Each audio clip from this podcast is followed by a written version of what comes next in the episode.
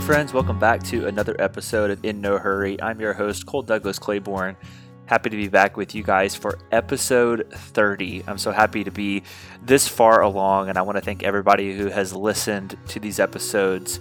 We've been going at this since November, and I have enjoyed every minute of it. And I hope you guys have felt enriched by the conversations that I have been able to bring you. I'm just grateful for all the great guests that we have had, and we've got another great guest this week. Luke Norsworthy is my guest this week. Luke is the senior minister at Westover Hills Church in Austin, Texas. He's an author, a podcaster, and just really grateful for this conversation. He's got a new book coming out next Monday, May 18th, called Befriending Your Monsters. And last week, we talked to Scarlett Hiltebeitel about the topic of fear, and that's what Luke's new book is about. And so, kind of hitting the topic of fear during a time in the middle of COVID 19, where I think that's an emotion that a lot of us can relate to. It's something that we're definitely feeling at certain points. And so I really enjoyed this conversation with Luke. But before we get to the conversation, I wanted to tell you guys about the live episode that I did on Thursday with Ryan Allwart. As you guys know, the music that you're hearing right now is from my friend Ryan Allwart, and he was kind enough to join me for a live episode of the podcast on Thursday where we had some conversation and he played some songs, took some song requests in between, and I have uploaded that video onto the In No Hurry podcast YouTube page. So I would love for you to head over to that page and check that conversation out. I have the link in the show notes. It was a lot of fun and super grateful for Ryan for joining. And we had a lot of people join and request some songs, and it was just kind of a fun night of interaction and music and conversation and everything in between. So hope you guys will go check that out. But I really think you guys are going to enjoy hearing from Luke. He's a great speaker. He has a lot of great ideas. I can't wait to read his book. He'll tell you at the end of the conversation about a promo sale that he's got for this book and his first book, God Over Good. So I hope you guys will check that out. And I've got information on that in the show notes as well. So hope you guys enjoy this conversation with pastor, author, podcaster Luke Norsworthy. Well, Luke, welcome to the show. How you doing, man? I'm good, Cole. Thanks for having me on. It's my pleasure. Excited to talk to you about your new book that you've got coming out, and I think it's a very fitting topic. The book is about fear. It's called "Befriending Your Monsters: Facing the Darkness of Your Fears to Experience the Light." And I think whenever you wrote this book, you probably didn't know that we would be going through what we're what we're living through right now, but um, feels like it's it's going to be a very topical book. I mean, walk me through this uh, this book and how you got the idea for it and, and, why you felt like this was the book that you needed to write right now. Well, I think it was uh, Hemingway who said uh, that uh, you know all good art is you know the human heart in conflict, and uh, the kind of writing that that I've found myself drawn to is the stuff that I struggle with and me trying to process my own issues. And you know, the first book that I wrote was about you know my own faith struggles, and uh, I, I, know there's a book project you're working on too, which sounds very similar to that. The idea of wait, faith isn't making sense to me. I gotta yeah. either give up or move, you know, move on from being a person of faith. And so that was the you know the first book I wrote, and this one was me trying to make sense of the things I'm most afraid of. And you know, it's for me, it's me processing, you know, my first job where. Um, you know, after two years, my uh, my church said, "Yeah, uh, we we don't need you anymore," and uh, trying to make sense of, well, well, wait a minute, I just found out that my my uh, my wife is expecting our first child, and all of a sudden, this is my reality, and then it's you know dealing with things that uh, you know I never lived up to people I compared myself to, and uh, what I found though is that in the midst of all these things that we're we're trying to run away from is that they might be the greatest invitations that we've been given to grow. Like the, the Latin word for from which we get the English word for monster literally is to warn. And I think these monsters, these things that we're afraid of, and, and monsters, you, no one really thinks Godzilla is coming to their town. Right. No one really thinks the you know the big bad wolf with his asthmatic propensities is going to come blow your house down. But these fake monsters represent the very fear, real fears that each and every one of us have and so we all these things like I, I, can't live up to, to this the standard that I want for myself, or I, I, am going to be out of control, or, or or I'm insignificant. I think all these fears throughout the generations have be, put fur flesh and been had fur flesh and skin put on them with these fictitious monsters. And so I think you know monsters is a is a you know metaphor for the very real fears that each and every one of us has. So it's it's it's a process of having how God uses those things that we're most afraid of as these warnings that God uses to help us become who we're created to be. Yeah, and I think you know there's a an element to fear that like yeah, nobody wants to be afraid, but there's also some value to it because like fear tells me not to run into a pack of wild bears and that kind of thing. Like, yeah. like there's a, there's a good part of it. So how do we manage like? Actually, you mentioned my book, and one of the chapters that I'm really happy with that I've written is actually all about fear, and it, mm-hmm. but it's all about kind of the, the lies that fear tells us. But um, there's a lot of good things I think that I don't want to just I mean there's not there's not a lot of good things about fear, but there are some things that tells you like, hey, like you know, you gotta you know, you don't want to chase after this or you don't want to go up to this. What did you find is like kind of the balance between good and bad in terms of like balancing your fears for good reasons and balancing your fears to just be afraid and anxious all the time? Yeah, I mean, I think you said that well. I mean, there's some fears that are very important. You don't want to run into a, you know, a, a, mama bear with its cubs. You know, like that's that's not a good idea. Don't do that. But there are other like it, eh, those fears like, have kept people alive for yeah. for thousands of years. Like the thing that made the hair on the back of our prehistoric ancestors' neck. Uh, they knew that there was some animal around the corner that was literally going to eat them, and it's the same sensation that some of us have when you know you're in a parking garage and you just feel like something's off. And so you think you know what? I'm gonna just go wait outside until more people get here because i feel like there's something around the corner that's gonna be working against my best interests. I, those are very good fears. Now there are some other fears that are not as helpful. Fears that think uh, like as a writer you get these fears. Fears that you know everyone who's tried to put put you know pen to paper has felt like you know my words aren't important. I don't have anything to say. I don't have anything to contribute to the world. Anyone who's tried to make a real contribution to our civilization has felt probably a fear that said what can i say that hasn't already been said? What what can i do that hasn't already been done? And that's the kind of fear that requires you to do the same thing as the first one eh, which is you got to go to where it's really coming from. There's a difference of fear that keeps you alive fear that's there to make sure that you continue to to live and breathe and there's fear that prevents you from being what your life is supposed to be. And if you just run away from all your fears then you'll never go where you need to go so you can become who you need to be. And and that's the thing about you know as a kid when you hear that sound in the closet you're afraid. And you think oh my goodness I, I i hope that wasn't you know a monster in the back of my closet. And so you have two options when you're a kid. And the first option is i'm going to hide in my bed all night and pretend like i didn't hear that sound or the other option is I'm going to get up and like stuff a pillow on my shirt, like for protection, and grab my lightsaber or whatever, you know, plastic bat you have in your room, and then you're going to go look in the closet. There are two options that you have as a kid, and we don't outgrow those options. You either hide from your fears and let those things dictate your existence. I think it was Carl Jung who said, uh, when we let the subconscious remain in our subconscious, it dictates our reality, and we just call it fate. So e- either you, you you don't pretend like it's there, but it continues to dictate your future and your reality. Or you get out of your bed, you get out of your your your frozen state, and you go face them. And in doing that, that's when you can receive the real the gift of it. The real gift is when you can confront that. You know what? Maybe I'm not as good at whatever task as that person that I'm comparing myself to yeah, you can assess that and go, you know what? There are actually people who are better than you at what you want to do. When when I just started preaching, uh, I was preaching at this interdenominational Bible study, and the guy before me was a guy named Matt Chandler, and it, to me, he was just like this 25 year old, overly tall, big eared guy who liked to yell a lot.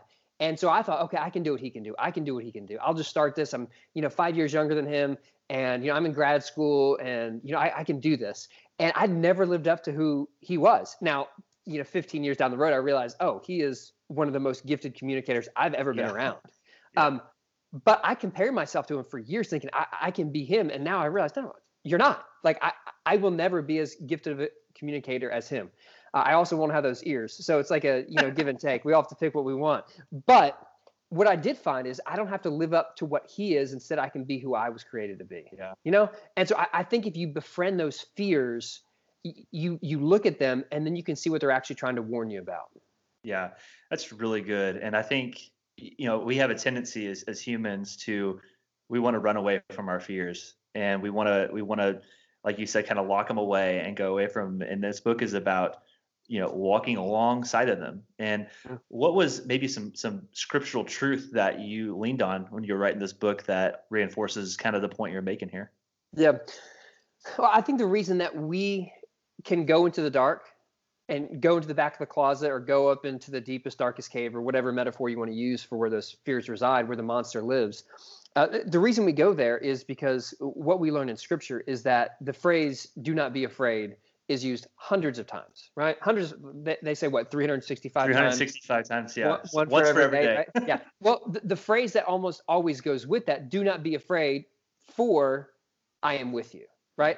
The reason that we don't have to be afraid of going anywhere is because God is always with us. Yeah. And so uh, the reason that we can not be afraid of what's to come after our life ends, the age that waits for us uh, beyond this life, is because Jesus has already gone there and conquered it. So we don't have to be afraid of that. And th- the reason we can go into our insignificance or uh, our inability to live up to someone else's status or or our own basic weakness is because we know that God is with us in all those things. Yeah. And so the reason that we we go into the dark as people of faith is because we believe that God is already in there with us. Yeah.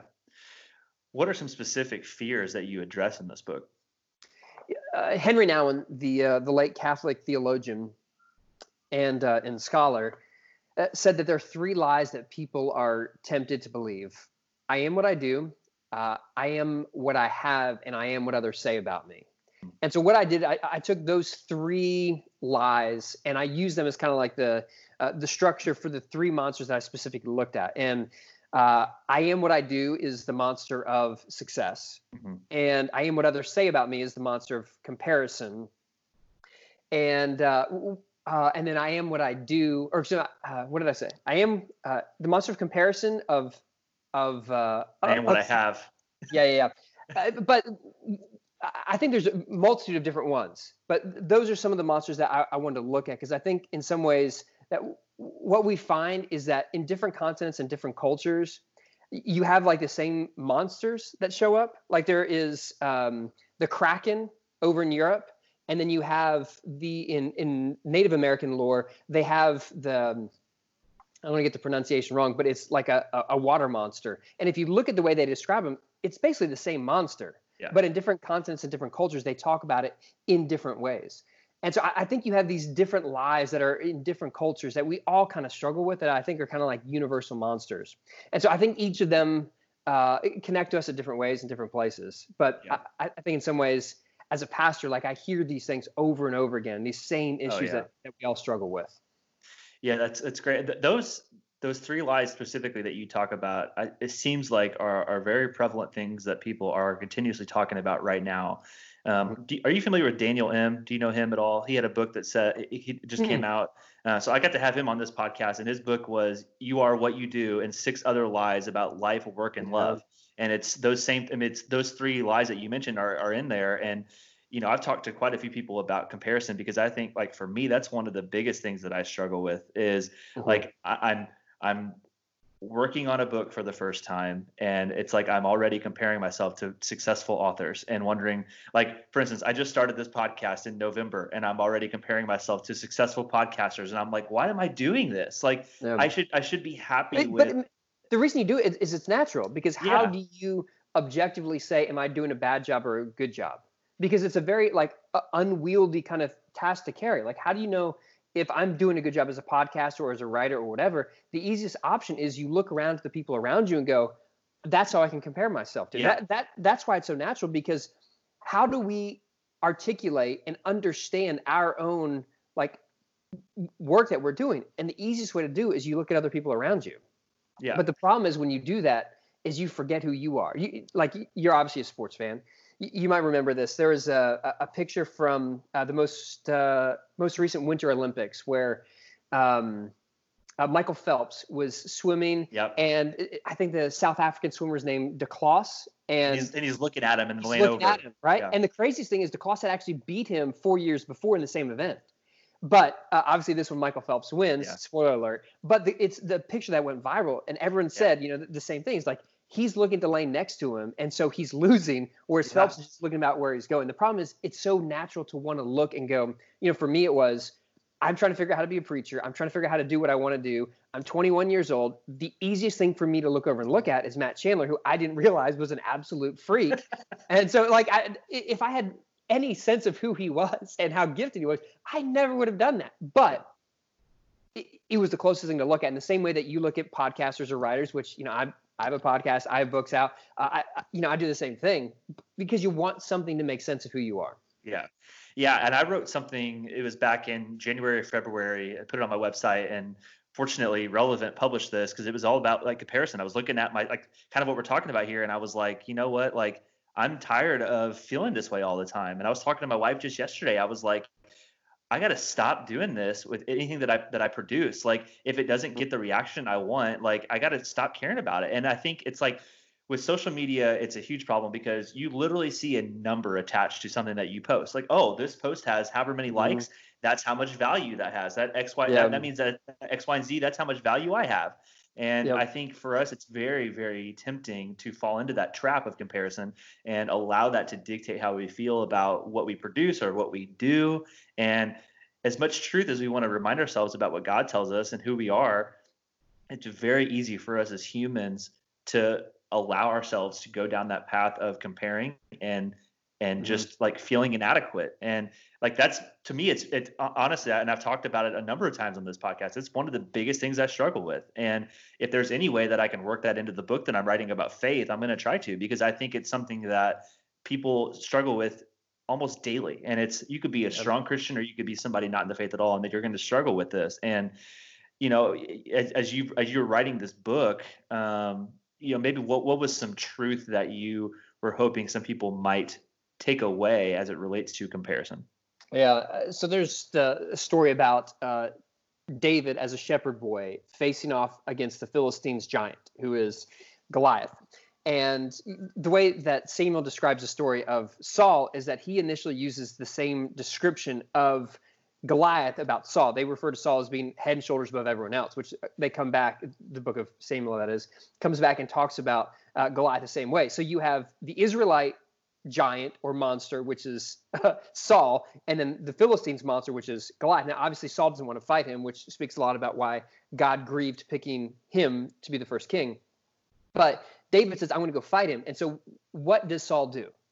Saul decides, I'm going to give you all the stuff that I wear, and so you can look like the Philistines giant Goliath.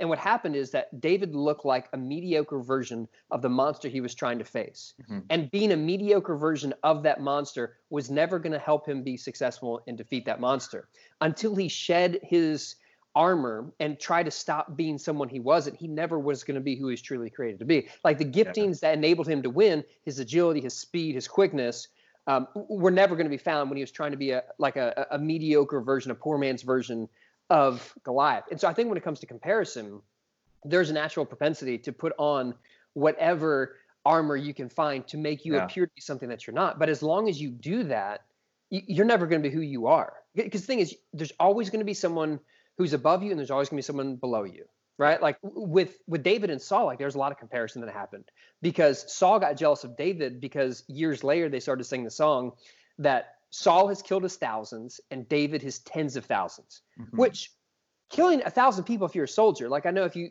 listen to the teachings of Jesus, celebrating killing people probably is going to be a little bit problematic, but just go with me on this one. Okay. Jesus wasn't around then, so that was cool. Um, but Saul has killed thousands. Like the American sniper. Do you remember that guy? The, oh, yeah. kind of like Chris Kyle. Yeah. Yes. So the number of kills that he has, way less than a thousand. Like it's a hundred something, which for a sniper, I, I, guess that's a lot, of, and maybe more than anyone else in American history. But still, they were like high profile targets. They get extra bonus points for that. Uh, okay, I, am not a soldier. I don't really get it. Uh, but Saul had a thousand. You know, American Sniper has hundred, and David has tens of thousands. So wherever you are, like Saul could have looked down at the guy with a hundred, or instead he looks up at the guy with ten thousand. I think that's what we all do. Like you, yeah you don't celebrate where you are. You don't celebrate the giftings that you have. You don't celebrate the fact that, oh, you know, I was published in Relevant or or Bleacher Report or whatever places you've been written, you've written and said you look up at the authors who've sold however many copies and got yeah. the New York Times best. Like that's that's human nature. Because the thing about comparison though is that it always puts you on this sliding scale. And when you're in uh, like when you don't have balance, because you're looking at something that's always moving, you're always going to have uh, you're always going to be plagued with insecurity yeah. Like I, I, um, I was taking a yoga class one time, and the instructor was telling us like do this one leg pose thing or whatever. And I'm like, I'm I'm struggling on this, right? Like I don't know what I'm doing here. I struggle with basic yoga. Like I can't even do yeah. the basics to yoga. Yeah. Well, so I'm trying to balance on one leg, and I'm like, you know, I'm not doing that great, and I'm like, I'm the only dude, and like everyone else is like 30 years older than me, and they're doing great. And so I'm like, there's some masculinity, like toxic max- masculinity that's really in my ear right now. And then so my instructor, she comes over and she says, find a spot on the ground and look at it. And so previously I was looking at these like 60 year old women, like how they're dominating me in this. And they're not stable though. They're they're balanced, not falling over, but in some ways they're kind of wobbling. They're moving, they're holding their their position. But once I stopped looking at moving objects, but instead found something that was immovable on the ground, like this little spot, like all of a sudden I was able to find my balance. And I think when it comes to comparison, if you're on this sliding scale and constantly looking at other people, you're always going to be off balance. And when you're off balance, you, are going to have this sense that who am I? And you're going to be doing the the Chad Claus thing. I'm going to look at the lane next to me. But when you figure out who you are and whose you are and what God says you are, it doesn't matter. Like it, it doesn't matter. Like I, I've got a friend who is like the queen of podcasting. And when I met her, I didn't realize that you know Annie F. Downs like was like had like the biggest podcast uh, in oh, Christianity. Yeah. Like I, I didn't know that. Like we met at a conference, uh, just I didn't know because I guess I'm just clueless or something or living in a rock. But like when I talk to her about podcasting, like we are such different places. As a oh, writer, as like she's better than me at so many things that I do professionally. But I know who I am. Like I'm 38. I'm not a 21 year old kid anymore trying to figure out who I am as a preacher and comparing myself to every person. Like, yeah, like I'm 38 and I can celebrate my friend being better than me at stuff, and it's okay yeah. because I know who I am, and it doesn't. It it's not dictated based upon who's winning in this comparison game. Yeah. Because I, I, I like 17 years later, I, I, feel like I've started to hear what God says about who I actually am, not yeah. the praise of people around me. So that's great. Yeah, Annie, we're, we're huge Annie Downs fans in this household. My wife got to meet her at one of her, I think it was called "Come to the Table." Got to meet her last year, and yeah. she was thrilled. So yeah, we. uh she was like she was one of the first podcasts that I started listening to regularly. Um, okay, yeah. Yeah, so I haven't. I actually have not read any of her books. Um, my wife has read all of them, I think. But yeah, we're we're huge Annie Downs fans in this house, though. Yeah, she's, she's like she's good. She's good people too. I mean, yeah, she's, she's just like. I mean, she really is like at the top of the at the podcasting food chain, at least in my in my opinion.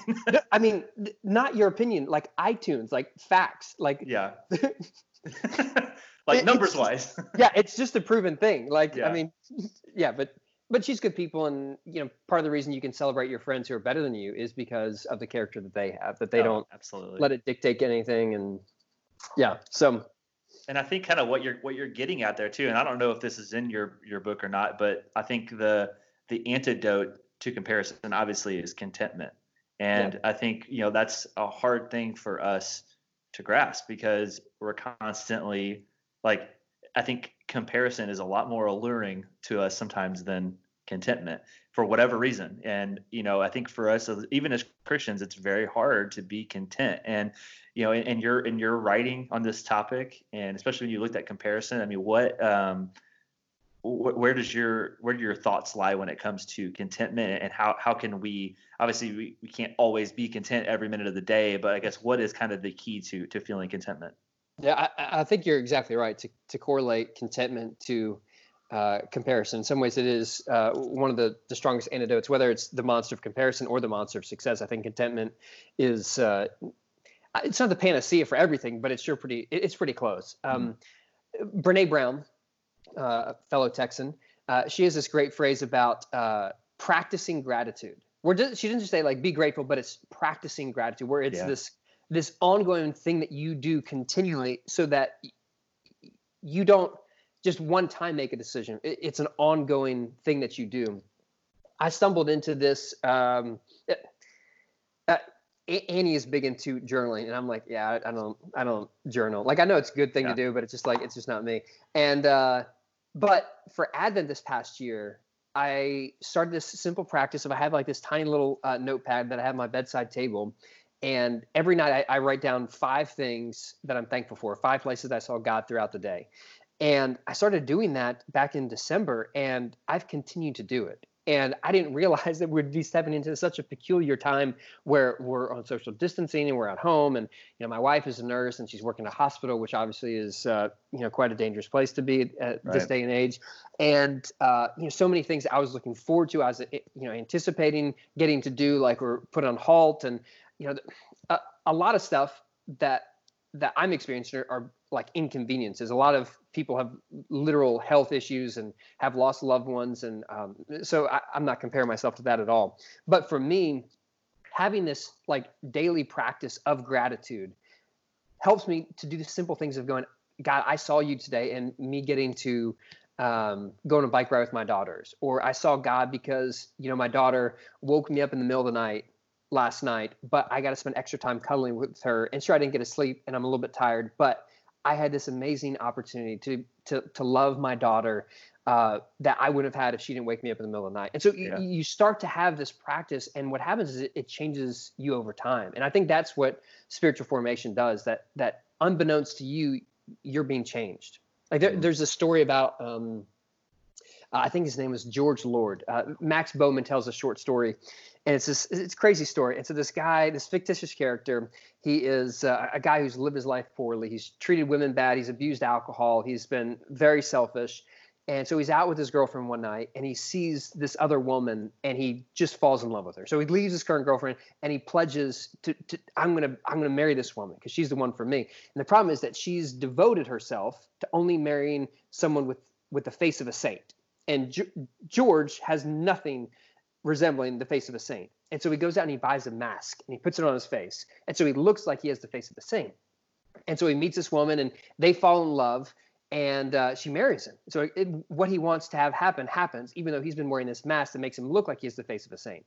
And in falling in love with her, he started to do different things. He's he's treated people well. He's paid back those he ripped off. He became generous and loving and kind uh, as he's been with this woman. Now, fast forward, and he's now married to her with a mask on, and his old girlfriend sees him out. They're out at dinner. And so she comes up and rips his mask off, and she starts laughing. Oh, this is going to ruin your life.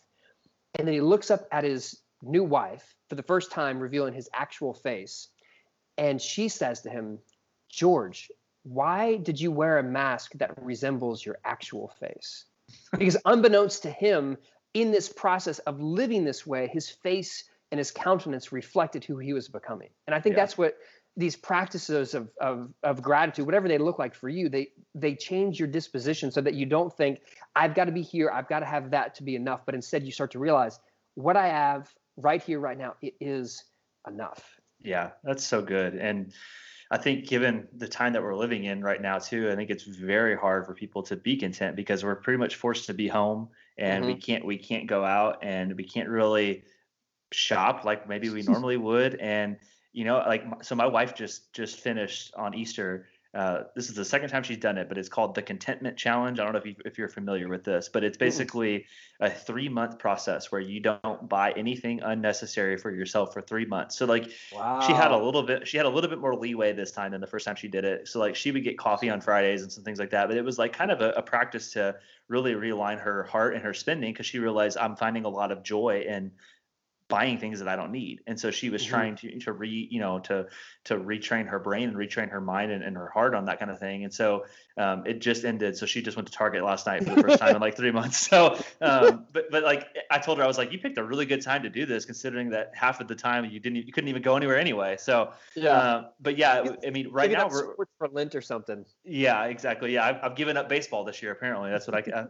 um, but she like she's done she's done really well with it and she saved a ton of money but like you know for most people now it's like we can't go out to eat we can't do certain things. And you know i'm a i'm a huge sports fan like i'm a huge baseball fan and i was so excited for the ncaa tournament and all the things mm-hmm. that happen in march and april and we don't have it right now. And so i've had to just kind of be content with what i do have and that's more time with my wife more time you know with our cats here. We don't have any kids yet. So more time with our cats. Um, and you know, and I've got more time to, to be with the Lord. And, and honestly, I've got more time now to work on my book that I'm working on. So like, I'm trying to yeah. find the ways to, to be happy, but like how hard, uh, how hard do you, uh, how, I guess not for you particularly, but like in general, I mean, how hard do you think it is for people that, you know, maybe struggle with contentment? Like this time period can bring a lot of those yeah. emotions back and, and it's hard to be content right now. Yeah, well, no, I am one of those people who struggles with contentment. I, uh, if you're an Enneagram person, I'm an Enneagram seven, and Okay, so there's always. Some, okay, oh, okay, yeah. So we're the mirror opposites of each other. Yeah. Um, uh, but you smile so much for a four. You must be really healthy. I'm kidding. I'm kidding. I'm kidding. Uh, but for me, like I'm a sports fan as well. Uh, you know, I, I was never a reporter, but I've always been a big sports fan. And Yeah. I I remember when this first happened. There was, um, I think the Lakers were playing the Rockets like on Thursday night, and right around when everything got canceled. And this was like the the second time the Lakers were going to play the Rockets now that they've gone to like this ultra small ball lineup. And I was like, okay, I, I, I really don't like James Harden. No offense if you do. I was like, I'm very excited about this game. And uh, my wife's like, hey, um, do you want to? It's like Thursday, and she goes, "Do you want? Didn't you want to watch the game tonight?" I go, "Yeah, of course I want to watch the game, but they're all canceled." I, and uh, it, it's been very hard for me to go Yeah. like that. That's been kind of like my uh, like that's my escape is sports.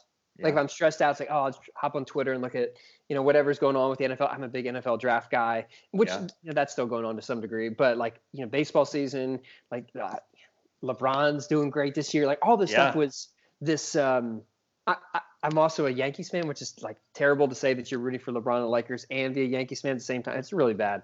I get that. I, like, a I Tom don't like- Brady Patriots fan too. you know? and I love Kentucky. I've been a diehard Yeah. Kansas fan. No, I don't. neither of those things. But um, I, what I found is like, okay, you don't need as much as you think. And there's this great line by Joan Chittister who says, "In this moment is the essence of everything glorious I've been given in life, and it's enough." In this moment is the essence of everything glorious in life, and it is enough. It's enough. And for me, like a practice of gratitude is to work against this propensity that I need something else, that I need uh, another event, I need another distraction, I need another, you know, um, win underneath my belt. I need something else to validate what I have. And, you know, gratitude always pulls me back to go, wait a minute, in this moment is the essence of everything glorious I've been given in life, and it is enough. And so that practice of going, this is enough is um, in some ways like it's the antidote to like this this fear that what I have right now is uh, insignificant. Yeah, that's that's that's so good. I think you would like. Uh, I got to have Dan Orlovsky on my podcast a few weeks Oh, really? ago. Yeah, Yeah. so we get to talk a little bit about the NFL draft. So, um, How'd you? What's your connection with with uh, Orlovsky? do you know Jason Romano, who's uh, with Sports Yeah. Spectrum? So yeah. I, I I write for Sports Spectrum as well, and Oh, so cool. I had Jason on my podcast back in January, and then he just was like, "Hey, if you ever like need help getting some people on Oh. your show, let me know." And I was like, "Actually, I'd love to have Dan Orlovsky." so it took about uh, a few a few weeks because I, I wanted to get him on Skype because I you know I wanted to be able to talk to him, but he was like, "Hey, I can only get you for about 30 minutes on the phone." I was like, "All right, that's fine." So I'll take it. Yeah, yeah. so I just held the phone up to the microphone like this and recorded it. But yeah, that was cool. It was cool to have him on, and uh, he's he's a cool guy. So that was that was pretty cool. Um, we talked a little bit about the NFL draft, and uh, I told I'm a, I'm a Bears fan, so I'm curious to see who the Bears Oh, get yeah. this year. I'm kind of excited about the Nick Foles signing. I, I don't know, like Yeah. I was. You know, it's nice insurance policy for Mitch Trubisky because I'm not sure what to expect out of him going forward. I but think I think we've seen the best of what we're going to get out of Trubisky, which is terrible to say because they paid a lot to get him. But Foles is an Austin guy, and yeah, Uh, there's uh, there's some connections. His family has some restaurants here that I've got you know friends connected to. But uh, uh, my brother's is a big Eagles fan, and Okay. So whenever they got rid of Foles, it's like you know this is the curse. You you never should win after you get rid of Foles because he did so well for y'all, yeah, uh, winning the Super Bowl. But yeah, no, um, we'll, we'll see what happens with the. But the thing about sports is, like we assume that September is going to come around and we're going to get back to having sports, but I don't know. I don't know. I, I like I, I I don't know, but what we're finding as a society is like so the debate is do we do uh, sports with no fans in the arena? Yeah. And you know LeBron has gone no, I can't do that. That's they're the energy and all that. And uh, I think he's completely wrong. Uh, I love LeBron. I think he like rarely has a misstep in anything he does, but uh, sports plays this vital role of like, hey, life is hard. This is a great distraction, and even just to get anything on TV that's live, like people would absolutely love it because we're Oh, yeah. so um, we're so far removed from like our normal way of life, which is very like pampered and accustomed to ease and luxury. And sports, they they are a luxury. Like I love sports, like you do, um, but they're a luxury. And I think that's why this time is this great invitation to go. This is a terrible thing. but but God is in all things. God is with us in all things. And even in this reality, we're being forced to do things that we didn't do before. And I, I think God can use that in a positive way. Uh, my my family is taking far more walks than we used to. Oh, uh, same here. bike rides. Like I, my wife went out and bought me like this twenty five dollar used bike, and going on bike rides every day with my kids. It is an absolute gift to me that yeah. I w- would have missed, uh, you know, beforehand. And yeah. I, I think what happens is for us to become who we want to be and who we are created to be, we often have to go where we don't want to be. Because you often want to give up just on the other side of where that breakthrough is going to take place. And we're being forced as a society to, to go into this uncomfortable place where we're doing things that we didn't do before, like slow down and to be still and to be present. And I think God is in all those things. Yeah, that's that's that's great. And we uh we we started we got our bikes fixed last week, so we've been on some uh-huh. bike rides, and we started doing my wife and I started doing this thing called Couch to 5K, and it's like this yeah, app yeah. that are you familiar with that? So uh-huh. we just finished two week the fir- the first couple weeks of that. So like we wouldn't have been running if this didn't happen. um, so yeah, I mean, there's. Go ahead. You said your your wife is a therapist, right? Yeah. Does she give you like extra counseling? Because you know she's not getting out as much. My, my dad's a psychologist, and like I would know sometimes if you didn't have enough you know clients like you would start taking it out on me does you, does your wife do that for you no and, and thankfully her uh, her caseload has increased every week since this happened so a lot of her clients really? like a lot of her clients they didn't they were like we'll just see you after this is over and i don't think anybody knew that this was going to last as long as it did and so she's like started to do more telehealth type, type stuff. So she was yeah. like, first week I had two, then I had four clients, then I had six, now I'm back up to eight. So hopefully yeah. it keeps growing. But um, I mean, yeah. So so no, she hasn't had to take it out on me yet or anything like that. So she's a lot more uh, mild mannered than I am. I think I have a much shorter temper where I would I would probably be the one to take anything out on her before she would mm. take it out on me too. So, but it's been good. Like we've gone on walks almost every single day and started running and you know got our bikes fixed. We've been biking and that's just all stuff that like maybe we would do. But like honestly, so this spring I was actually, um, so I was a teacher for three years back in Indiana. We just moved to Bowling Green in October, and I was a teacher for three years. I was I was also the tennis coach at the school, and I had some girls who were seniors this year that were freshmen on my very first team. So my plan this spring actually was to go back home, which is about two hours away, and Monday through Friday I was going to coach tennis and then come back home on the weekends. And so I was not really thrilled about the idea of being away all week and coming yeah. back home on the weekends, but it, I, it was important enough to, for me and these kids to, to be able to coach them there the last year. And it was going to be my last year coaching tennis. Well, that season got canceled, and yeah. so now I'm home. And it, honestly, like it's well, while I admit like I miss being able to coach those girls, it's probably for the best that like I'm not gone during the week because I can do my job uh, wherever. Like I can work remotely.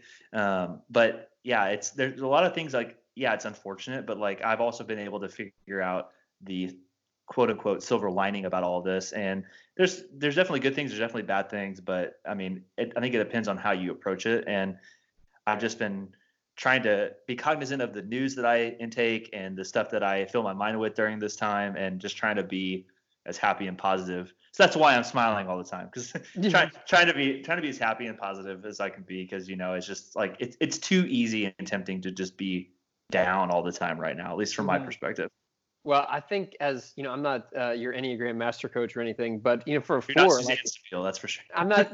I'll let uh, Suzanne do that or, or Ian or whoever. But uh, uh Suzanne's she's she's great people too. But uh, you know, for uh, an Enneagram four to be smiling as much as you are, I feel like you're doing something right. So maybe you should include that in the book. how you can be an Enneagram four and be as happy as you are. I think I'm naturally naturally optimistic. I think that's just how I am. So.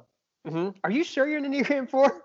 I, I yes, I have. Uh, I've taken several tests, and I'm a hard four. So, so I. Uh, you can take a test though, man. Like Suze would tell you, you got to read the books. You can't take the test. I know, I know. And th- every time I go to Barnes and Noble, I see Beth McCord's Enneagram books, and I always want to buy them, but I just haven't pulled the trigger yet. So oh, I'm not. Get the road back to you. Get her, uh, Suzanne, and Ian's first book. That uh, it just okay. went over half a million copies sold, which is like it's been out what three or four years. You make it five hundred thousand and one copy. That that's you. That next copy is yours. Okay. Yeah, I uh, I'm not as big into the Enneagram. Like my wife is super big into it. Um, I just like I I'm fascinated by it. I am interested in it. I'm just not an expert by any means, but like I know enough about it to know like I am mm-hmm. a four, but um, I don't know. I feel like everybody has you probably know way more about the enneagram than i do so you're going to be like that's actually not true. But like i feel like everybody's got like some of every number in them at least i don't know a little bit every now and then. I mean obviously like i don't know. I'm probably just ranting. I don't even know what i'm talking about. I'm a four i think. At least that's what i've been told and that's what i've realized. So maybe i'll maybe i'll read these books and maybe i'll end up being like a eight or something. No i'm definitely not an eight i can tell you that. So i'm not uh, i'm not like uh forthright enough to be an eight. Yeah no, I I think whatever you are, you're doing great. So you just keep it up, whatever whatever you're doing. whatever. I'm just I'm just trying to stay happy this time. Yeah. So yeah, just, um, just stay happy. So you're so you're a pastor. How has your church you know adjusted to everything that's going on? I mean, I know ours here they've pretty much been doing the same programming. It's just being offered digitally. Oh, yeah. Um, but like, uh, how how have you and your church uh, adjusted yeah. to what's going on? Yeah, I mean, it's been it, it's peculiar for most sectors of life, and you know the, the church sector has been uh, peculiar because I assumed that uh, when we went all digital, people would be less interested in just watching online. But what we found is that people are far hungrier for connection and meaning than anyone would have guessed going into, or at least I would have guessed going into this. And what what we're finding is that people are just desperate for anything, and so we're offering uh, small groups or Bible classes through Zoom, and people are showing up to that in ways that we didn't expect before.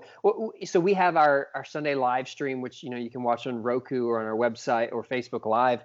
And what we've actually done is like we encourage people if you have the technology technological ability, watch it on your TV, but have your phone or some device open where you can comment and engage with people on Facebook Live. And we found people are so apt to do that just because there's this sense and this longing for connection. And yeah. so a, a, lot of churches are like pre-recording their stuff and then playing it on Sunday morning, but we actually do a live recording so that yeah. we can kind of engage in, in real time. And you know, for us, not every church needs to do it by any means, but for us, it's been very um, helpful because I think that level of like engagement and connection is just uh, so absent from normal like life now. It's just not there. Yeah. And yeah. I mean, it's super weird to go preach to an empty room it's so awkward and yeah, it, it can it can be a little bit of a beating, but it, it's better than nothing. And you know, we, we all need that connection. And it's yeah, you know, uh, like your wife. I mean, telehealth, as you're referring to, you know, my dad's seeing patients uh, through Skype or Zoom or whatever he uses, uh, and it's not not as good. But in times like this, you take what is available over yeah. what's not available, you know? Right. Yeah.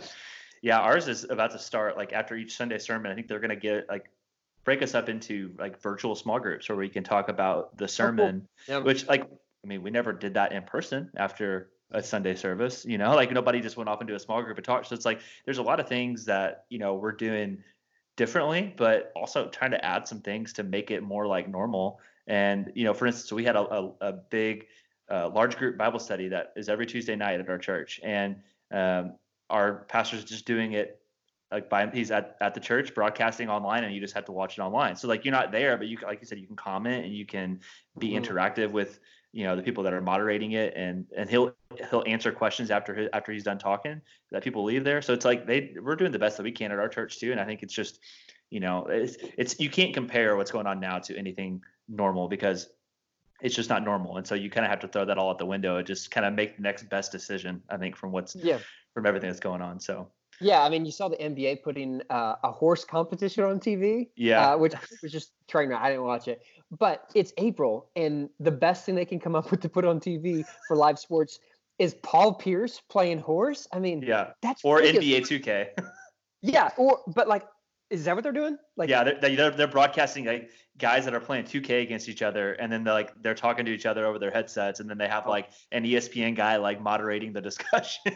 oh, yeah. You know, I'm not that depraved and that addicted to sports that I'm watching yeah. guys play video games, but yeah, like the point is like we're all trying to do the best I, we can to add value and to obviously the NBA is kind of money making, and of course that's part of their motivation. Sure, TV rights and all that, but like athlete's job is to entertain and to inspire and to tell to tell stories that motivate people to be the best version of themselves. And I think we got to do that in whatever way we can. And yeah. so I, I, I respect their hustle, even if I'm never going to watch. it was awkward. It was like Montrezl Harrell and then whatever the guy's name was that won the dunk contest this year. I forget his name. Plays for the Heat, but they were playing each other in 2K, and it was like this is just dumb. I'm not watching no. this. So I'm I'm too old for that. I ain't watching video games. Yeah. Yeah. Well, Luke, the uh, the final question that I always ask people. The show is called In No Hurry, and so I actually created this podcast with the idea of like, you know, the idea of creating space to, not be in a hurry in our lives. Well, now we're in a period where like we're yeah. life has kind of done that for us. So, um, what what ways are you are you spending your time that you have found to be the most valuable? I know you mentioned going on bike rides with your kids, but you know what's kind of been the most mm. valuable use of your time so far? It's hard to beat the bike rides. Uh, I I was just out riding actually uh, before my previous uh, Zoom or Skype call or whatever, um, and my neighbor is retired uh, former pastor and uh, he has this big old mask on uh, while he's you know raking the leaves, and I'm you know ten feet away or whatever. And he goes, "You got the most important job there, Pastor, raising these three beautiful daughters." And uh, I was like, "You're exactly right, Carl. I appreciate that." Um, yeah, there's nothing better than that for me. Uh, yeah. I, I, understand that I'm um, very fortunate and lucky. Not everyone gets this opportunity to be a dad, and I, um, you know, I'm, I'm grateful that I get to write books. That's cool. I'm grateful I have a podcast and you know, I get to preach and you know do stuff professionally that I want to do, and it's deeply meaningful work. But uh, at the end of the day, there are other people who are going to have podcasts, and other people are going to write books, and other people are going to be pastors. But I'm I'm the only person who's going to be these girls' dad, and uh, you know, any anything that I can do to pause and, and slow down and to be present to that is time well spent. I love that. Befriending Your Monsters comes out May 18th. Where can people follow you, and how can they purchase the book? Uh, they can uh, purchase this book. Uh, uh, bookstores all all across the world. Obviously, all the uh, digital places, which is probably all you can do right now.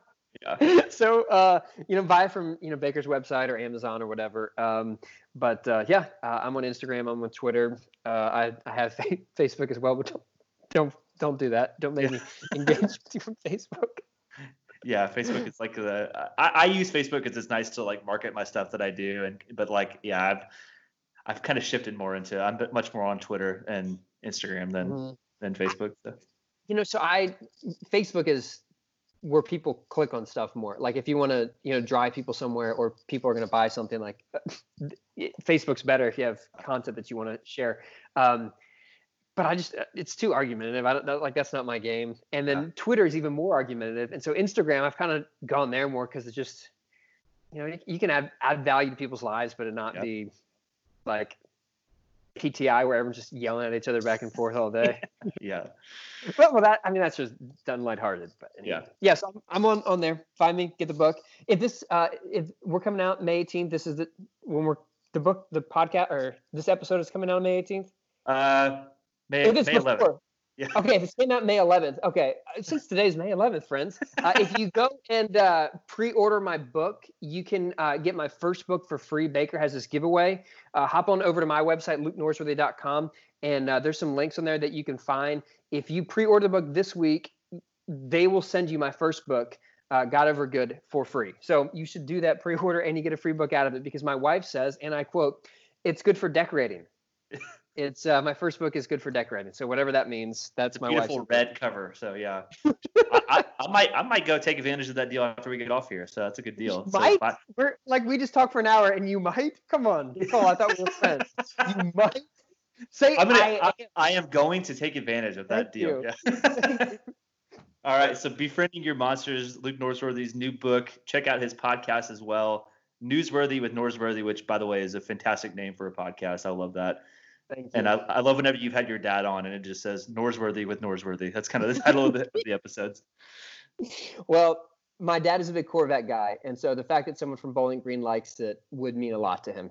All right. Well, there we go. Yeah. Tell him. Tell him you talked to a guy from Bowling Green. Tell him we talked about the uh, the Corvette sinkholes as well. He'll probably know mm-hmm. what we're talking about. Oh, he will. That'll bring up some dark memories for him. But yes. All right. Well, Luke, thanks so much for joining this, and uh, look forward to reading your new book.